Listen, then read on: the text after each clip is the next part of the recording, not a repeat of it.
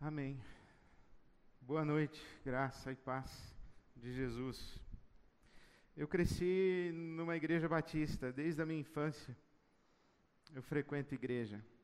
Já se vão mais de 50 anos frequentando igreja, quase sem, sem nenhum tempo longe da igreja. E eu me lembro quando eu era pequeno, eu aprendi uma canção, na verdade, um hino do cantor cristão, que dizia assim: Enquanto, ó Salvador, teu livro eu ler, meus olhos vêm abrir, pois quero ver, da mera letra além, a ti, Senhor. Eu venho a ti, Jesus, meu redentor. Enquanto, ó Salvador, o teu livro eu ler, meus olhos vêm abrir, pois quero ver da mera letra além Quero ver a Ti, Senhor. E eu venho te buscar, Jesus, meu redentor. Amém? Amém. Que Deus abra os nossos olhos enquanto percorremos as páginas da Bíblia Sagrada. Aliás, é isso mesmo que nós vamos fazer hoje, vamos percorrer as páginas da Bíblia Sagrada.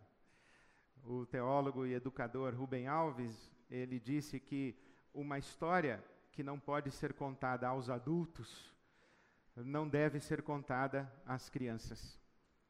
Uma história que não pode ser contada aos adultos não deve ser contada às crianças.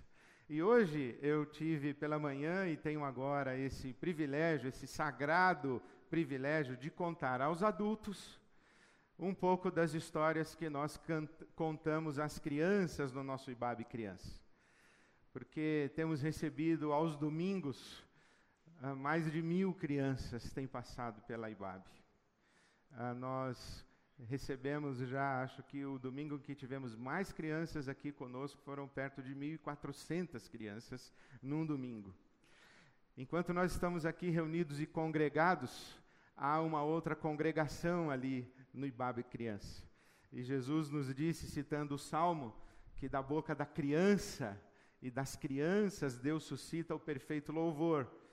Então eu não sei de qual celebração Deus se agrada mais, dessa daqui ou daquela de lá, mas tenho minha suspeita.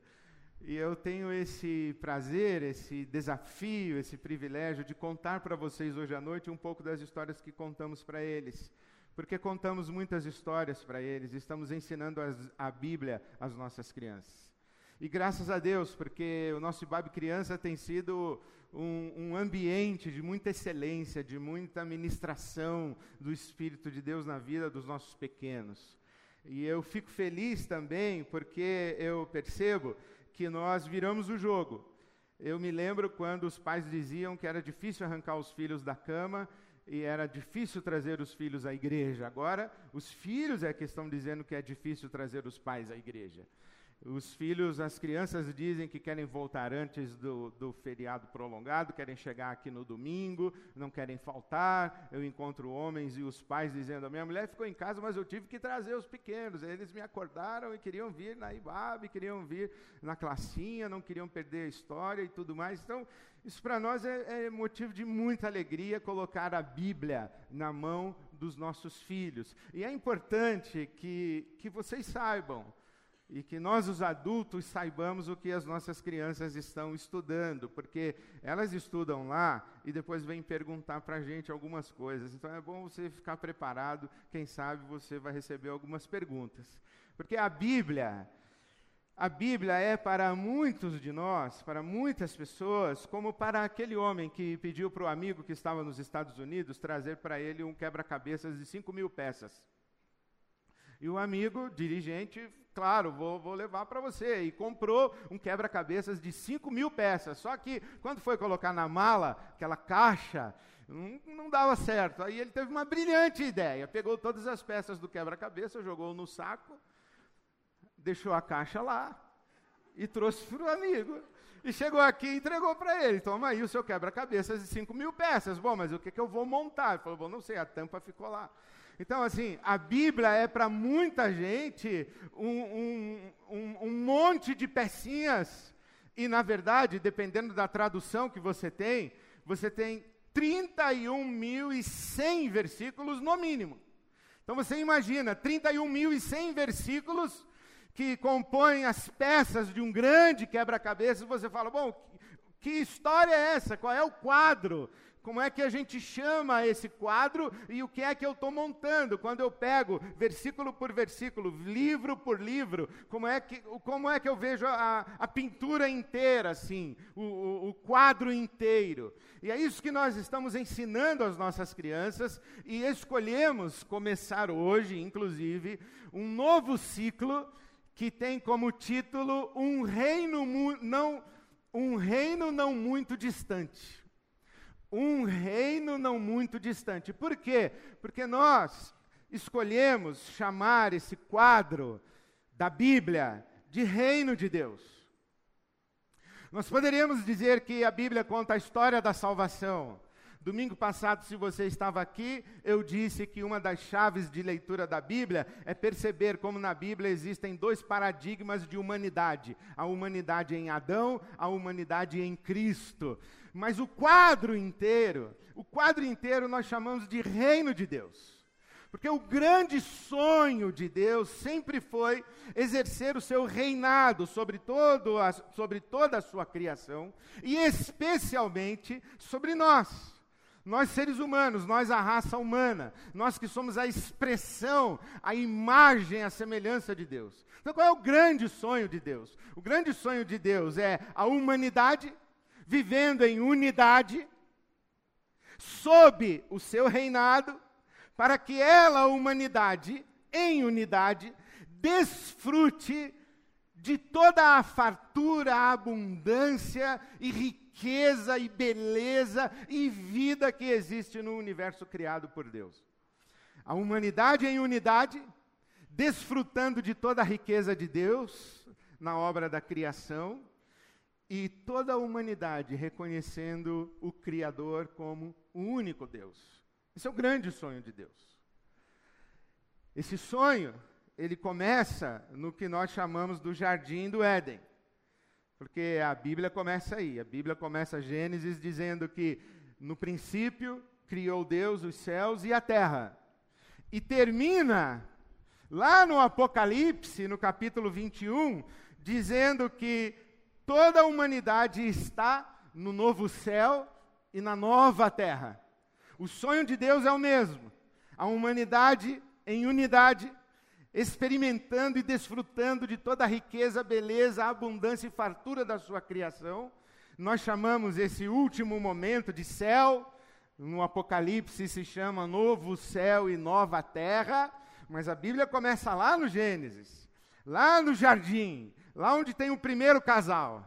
Deus, a humanidade em unidade, também a humanidade ali eram duas pessoas, em unidade, desfrutando do jardim. Mas sabe como nós somos, né? Só tinha duas pessoas do planeta, elas conseguiram se desentender. Elas brigaram. Deu ruim. Elas tomaram da árvore do conhecimento do bem e do mal.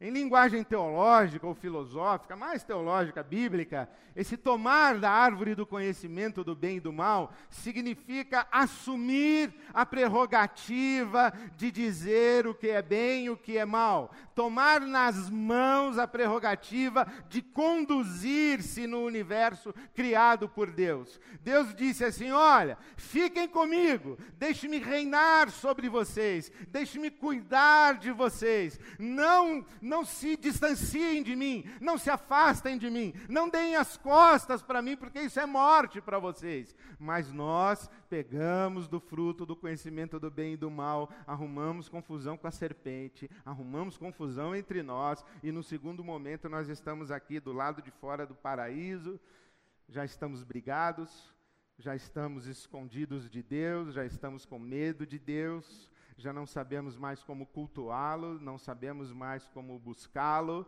nós agora temos intuição, nós agora temos desconfiança, nós agora temos uma angústia, nós estamos longe de Deus, longe uns dos outros, nós estamos agora num, não mais num jardim, mas estamos numa terra amaldiçoada, e o sonho de Deus continua. O sonho de Deus é a humanidade em unidade, sob o seu cuidado e o seu reinado, para que a humanidade desfrute coletivamente de toda a riqueza do universo criado. Bom, aqui do lado de fora do paraíso, Deus tem um propósito. Ele quer congregar de novo, ele quer reconciliar de novo a humanidade. Então ele chama um homem, Abraão, e vai fazer dele uma grande nação. E o coração de Deus é que essa nação que nós conhecemos na Bíblia como o povo judeu, o povo hebreu, o povo de Israel, o coração de Deus é que essa nação viva em unidade, reconhecendo a Ele como o único Deus e que desfrute numa terra abençoada tanta riqueza, tanta fartura, tanta abundância e tanta prosperidade, que os povos ao redor digam assim: nós também queremos isso, nós também queremos esse Deus, nós também queremos essa vida. Esse é o projeto de Deus. Então ele chama uma nação, constrói uma nação quer que essa nação viva em unidade, sob o seu reinado, para desfrutar a riqueza. Canaã, a terra prometida, é esse lugar de abundância, é esse lugar de fartura, de riqueza, de prosperidade, em que Deus abençoa seu povo. E esse povo em unidade, cultuando a Deus, no Decálogo se diz: Ouve, ó Israel, o Senhor é o único Deus. Então, esse é o projeto de Deus. Mas aí, essa nação cisma de querer um rei. E Deus fala assim: não, não escolham um rei. Para que rei? Eu reino sobre vocês. Não, nós queremos um rei, como todas as outras nações têm rei, nós também queremos um rei. E Deus diz: Isso vai dar errado. Mas eles querem o rei. Então entra essa nação num período chamado de Reino Unido. São 120 anos ali em Canaã. São três reis: Saul, Davi e Salomão. 40 anos de reinado para cada um, 120 anos. Há uma confusão, uma certa dificuldade. Saul mete os pés pelas mãos. O Davi, que é o homem segundo o coração de Deus, também tem as suas dificuldades. O Salomão, então, ele se mete em tanta confusão que no final do reinado de Salomão, Israel está afundado em idolatria e feitiçaria. Você pode ler na Bíblia isso daí. E aí Salomão morre e vem o filho dele, Roboão. E Roboão é um camarada que acha que tem que governar com braço forte, e ele intensifica a cobrança de impostos, ele é mais duro do que o pai dele, ele é mais, mais cruel do que Salomão. E aí se levanta um dissidente no reino chamado Jeroboão. E Jeroboão entra em conflito com Roboão, e Israel, que era um reino unido, se divide. Reino do Norte, Reino do Sul. Dez tribos no Reino do Norte, duas tribos no Reino do Sul. No Reino do Sul, somente Judá e Benjamim, as outras dez tribos vão com Jeroboão para o Reino do Norte. Aí o Reino do Norte passa a se chamar Israel e o Reino do Sul passa a se chamar Judá. Capital do Reino do Sul, Jerusalém. Capital do Reino do Norte, Samaria. Aqui nesse período, o reino do norte, o reino dividido, Roboão e Jeroboão. Seus filhos estão ouvindo essa história agora. Se você tem uma criança, um filho seu, uma filha sua, um neto, um sobrinho, lá no Ibabe Criança agora, eles estão exatamente agora ouvindo a história de Roboão e Jeroboão, o reino que se dividiu.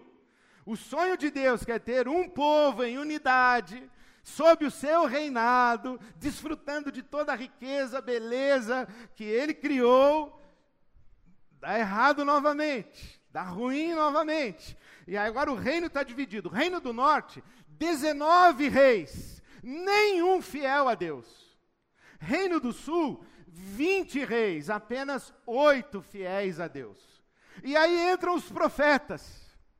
E é o que nós vamos ensinar para as nossas crianças nesse ano. Vamos ensinar os profetas. Não vamos ensinar a história de Abraão, não vamos ensinar a história de José no Egito, não vamos ensinar a história de Moisés, não vamos ensinar a história de Josué, não vamos ensinar a história de Sansão, de Jefté, de Débora, que são juízes, não vamos ensinar a história de Davi, não vamos ensinar a história de Saul, de Salomão, porque isso tudo já passou, eles já estudaram. Agora nós vamos estudar o reino dividido. E vamos estudar o que os profetas falaram para esses reis que governaram Reino do Norte e Reino do Sul. Aí você entende a confusão que é a Bíblia Sagrada para quem não tem a caixa, a tampa da caixa. Porque tem profeta que fala só para o Reino do Norte, tem profeta que fala só para o Reino do Sul. O reino do norte, Deus falou para eles: ó, vocês têm que se arrepender dessa idolatria, dessa feitiçaria toda, dessa corrupção toda. E aí o povo do reino do norte não se arrependeu e Deus foi lá e passou o cerol, acabou com o reino do norte. Espalhou todo mundo, o povo foi espalhado. A Assíria, o império assírio, chegou lá e tomou conta da terra e mandou todo mundo embora. Acabou o reino do norte.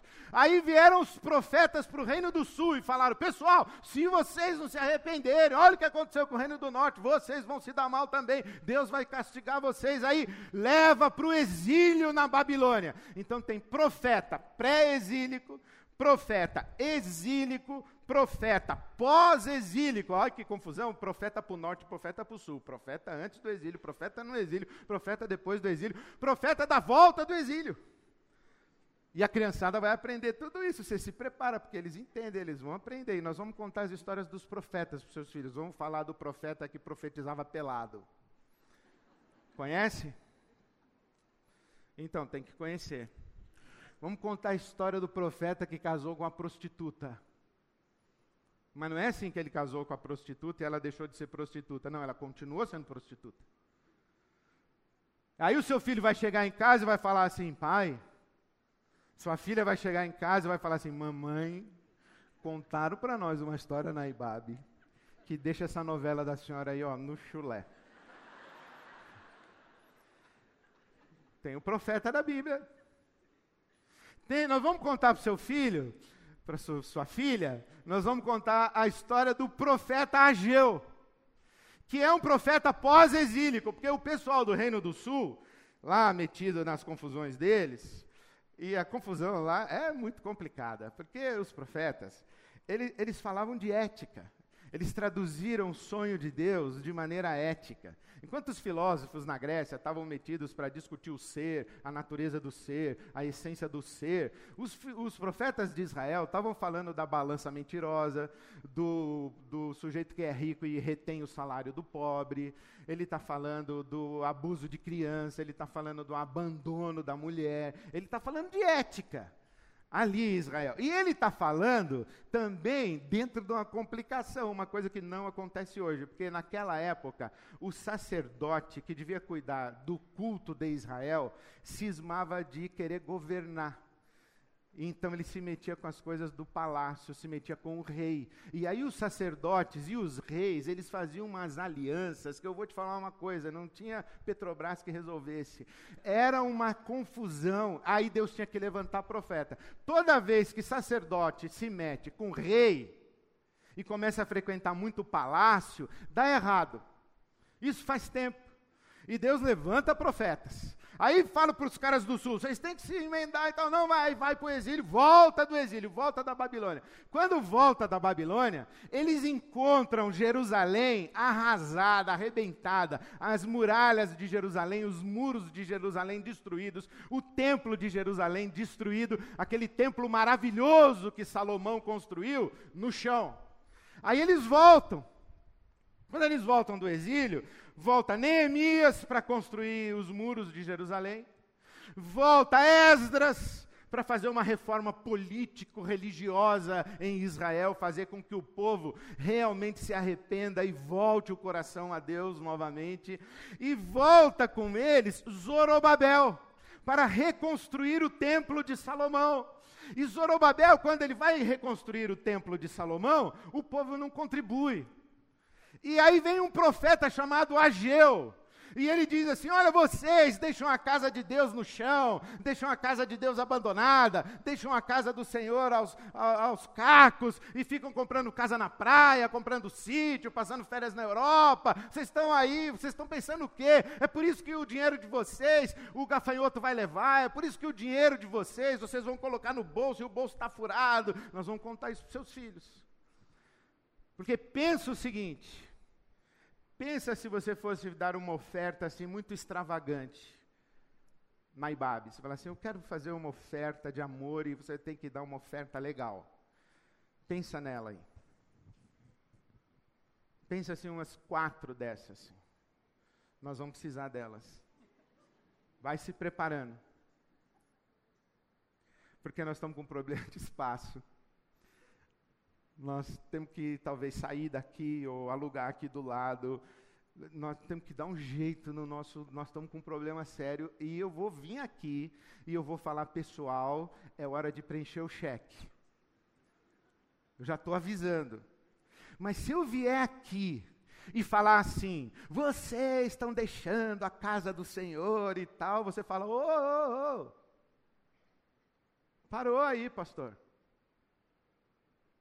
Lá os nossos filhos no Ibabe criança aprenderam que Deus não habita em templo feito por mãos humanas.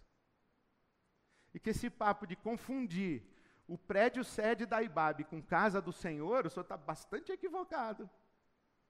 O senhor não vai arrancar dinheiro da gente assim, não. Sabe que povo que, que o pastor arranca dinheiro com esse discurso? O povo que não vai no Ibabe criança. Não aprende não aprende Bíblia. Eu vou chegar aqui e dizer, gente, a gente precisa de uma sede nova. Acabou. Não é assim, vamos construir uma casa para Deus, a casa do Senhor. Não. Porque a Bíblia segue, né? O tema desse ciclo é um reino não muito distante. Que reino é esse? É o reino que Jesus anuncia como chegado. Porque Jesus, quando aparece em cena, aliás, é bom você olhar na sua Bíblia, se é que você ainda tem Bíblia. Eu percebi aqui que a minha Bíblia os caras economizaram. Antigamente era o seguinte: entre o Velho e o Novo Testamento, tinha quatro páginas em branco. Agora economizaram papel, já só nenhuma tem. Mas essas quatro páginas em branco entre o Velho e o Novo Testamento representavam 400 anos de silêncio, em que não teve nenhum profeta em Israel. Depois que o povo voltou do exílio da Babilônia, eles reconstruíram os muros, reconstruíram o templo, renovaram seu pacto com Deus. Eles ficaram 400 anos sem profetas. Mas então entra em cena Jesus. E a primeira coisa que Jesus fala é: o reino de Deus chegou. E o que, que Jesus está falando? O sonho de Deus continua o mesmo. Deus quer reinar sobre um povo em unidade, para que esse povo em unidade desfrute coletivamente de tudo quanto Deus distribuiu para o nosso bem. Deus tentou isso com o povo de Israel, deu ruim. Vem Jesus e diz: o sonho de Deus continua.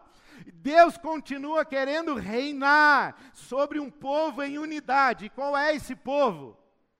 A igreja. Não é mais um povo étnico, não é mais um povo que tem uma terra que é a Palestina ou que é Canaã, não é mais um povo que tem um templo em Jerusalém, não é mais um povo que precisa ir ao culto na casa do Senhor, no sábado, sacrificar. Por quê? Porque Jesus é o Cordeiro de Deus que tira o pecado do mundo, ele foi o Cordeiro que se entregou por nós, e o sangue de Jesus nos comprou, nos lavou e comprou gente de toda tribo, raça, língua e nação, e nós somos essa nova humanidade, a humanidade em unidade, debaixo do reinado de Deus para desfrutarmos todas as riquezas, toda a prosperidade, toda a fartura, toda a abundância de Deus e desfrutarmos isso coletivamente. O sonho de Deus continua. Quando Deus chamou Abraão para fazer dele uma grande nação, o que Deus queria? Um povo que o reconhecesse como único Deus, para abençoar esse povo de tal maneira que ele seria luz para todos os povos. Jesus, quando nos chama e faz de nós um povo que o reconhece como único Deus, o sonho de Deus continua. Foi isso que Jesus nos ensinou a orar. Pai nosso que estás nos céus, santificado seja o teu nome. Nós te reconhecemos como Deus, como único Deus. O teu nome é santo, porque não existe um nome igual ao teu. Não existe um Deus igual ao Senhor. Tu és o único Deus.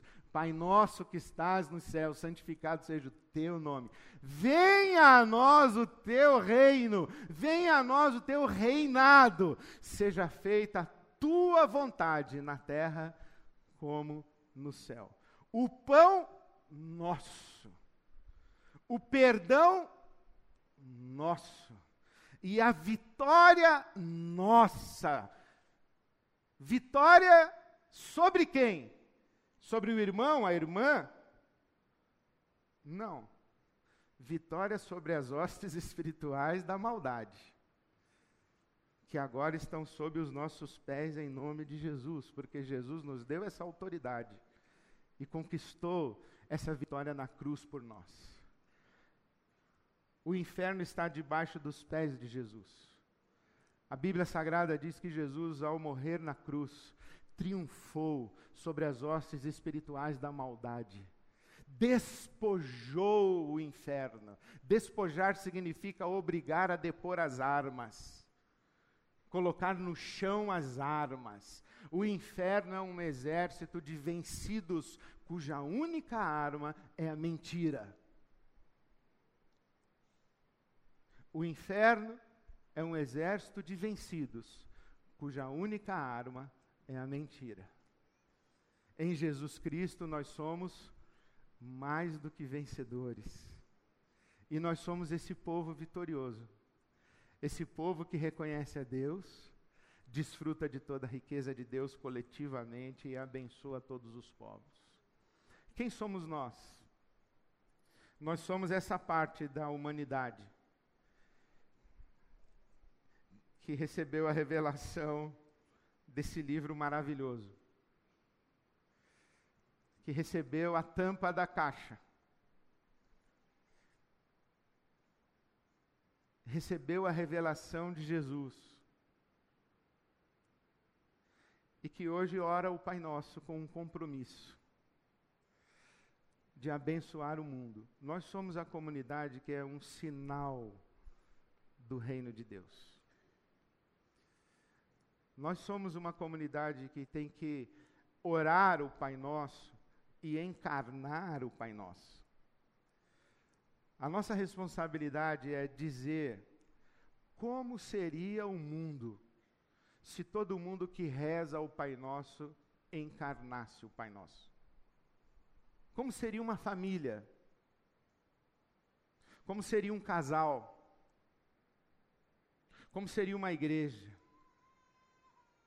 Como seria uma cidade, como seria um país, como seria uma nação que ora o Pai Nosso dizendo: Pai Nosso que estás nos céus, santificado seja o teu nome.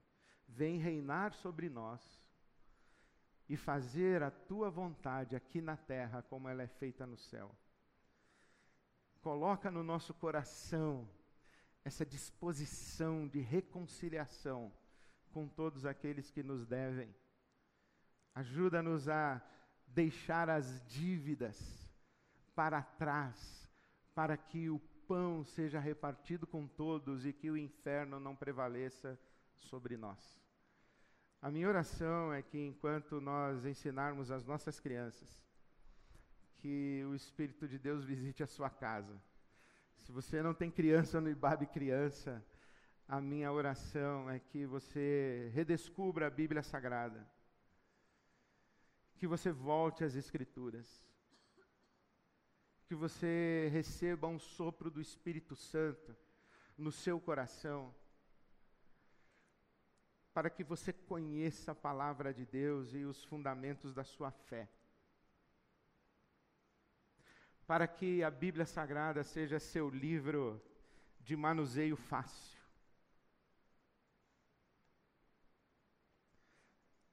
Tem gente que frequenta a igreja há 10 anos, aí eu digo assim: vamos abrir em Gálatas.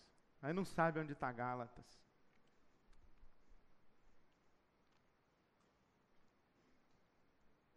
Frequenta a igreja não sei quanto tempo. É líder na igreja. Eu falo assim: vamos abrir em Zacarias. Não sabe onde está Zacarias. Aí o apóstolo Paulo diz que essas pessoas, elas são como crianças, mas não no bom sentido.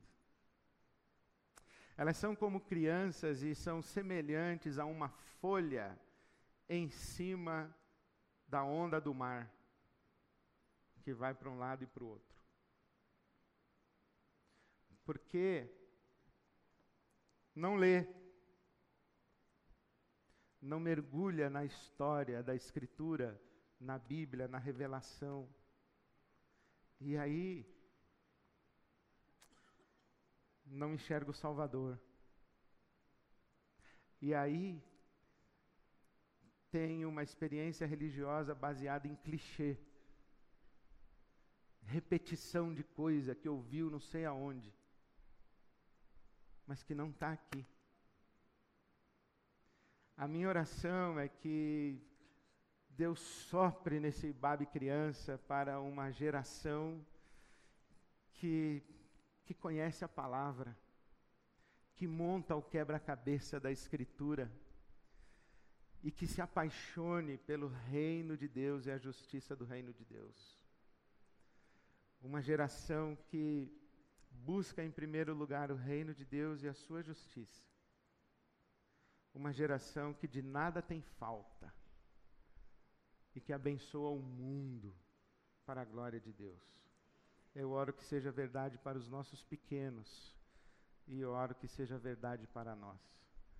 A história que nós adultos buscamos na Escritura é a história que contamos às nossas crianças.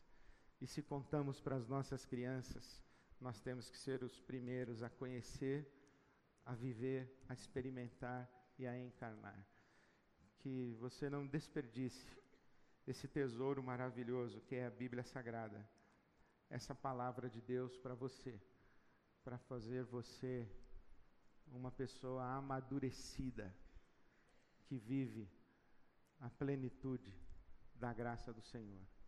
Você também, que busque o reino de Deus e a sua justiça, e que durma em paz o sono do justo, o sono de quem descansa no Senhor o sono de quem repousa a vida nessa tremenda graça, nesse amor infalível. Você seja abençoado por Deus para abençoar o mundo. Que o sonho de Deus se realize na sua vida, na sua casa, na sua família. Que o sonho de Deus de ter um, um povo em unidade, que o reconhece como único Senhor se realize na nossa comunidade. Que nós sejamos capazes de abençoar essa cidade, esse país. Que o sonho de Deus se realize em nós. Amém.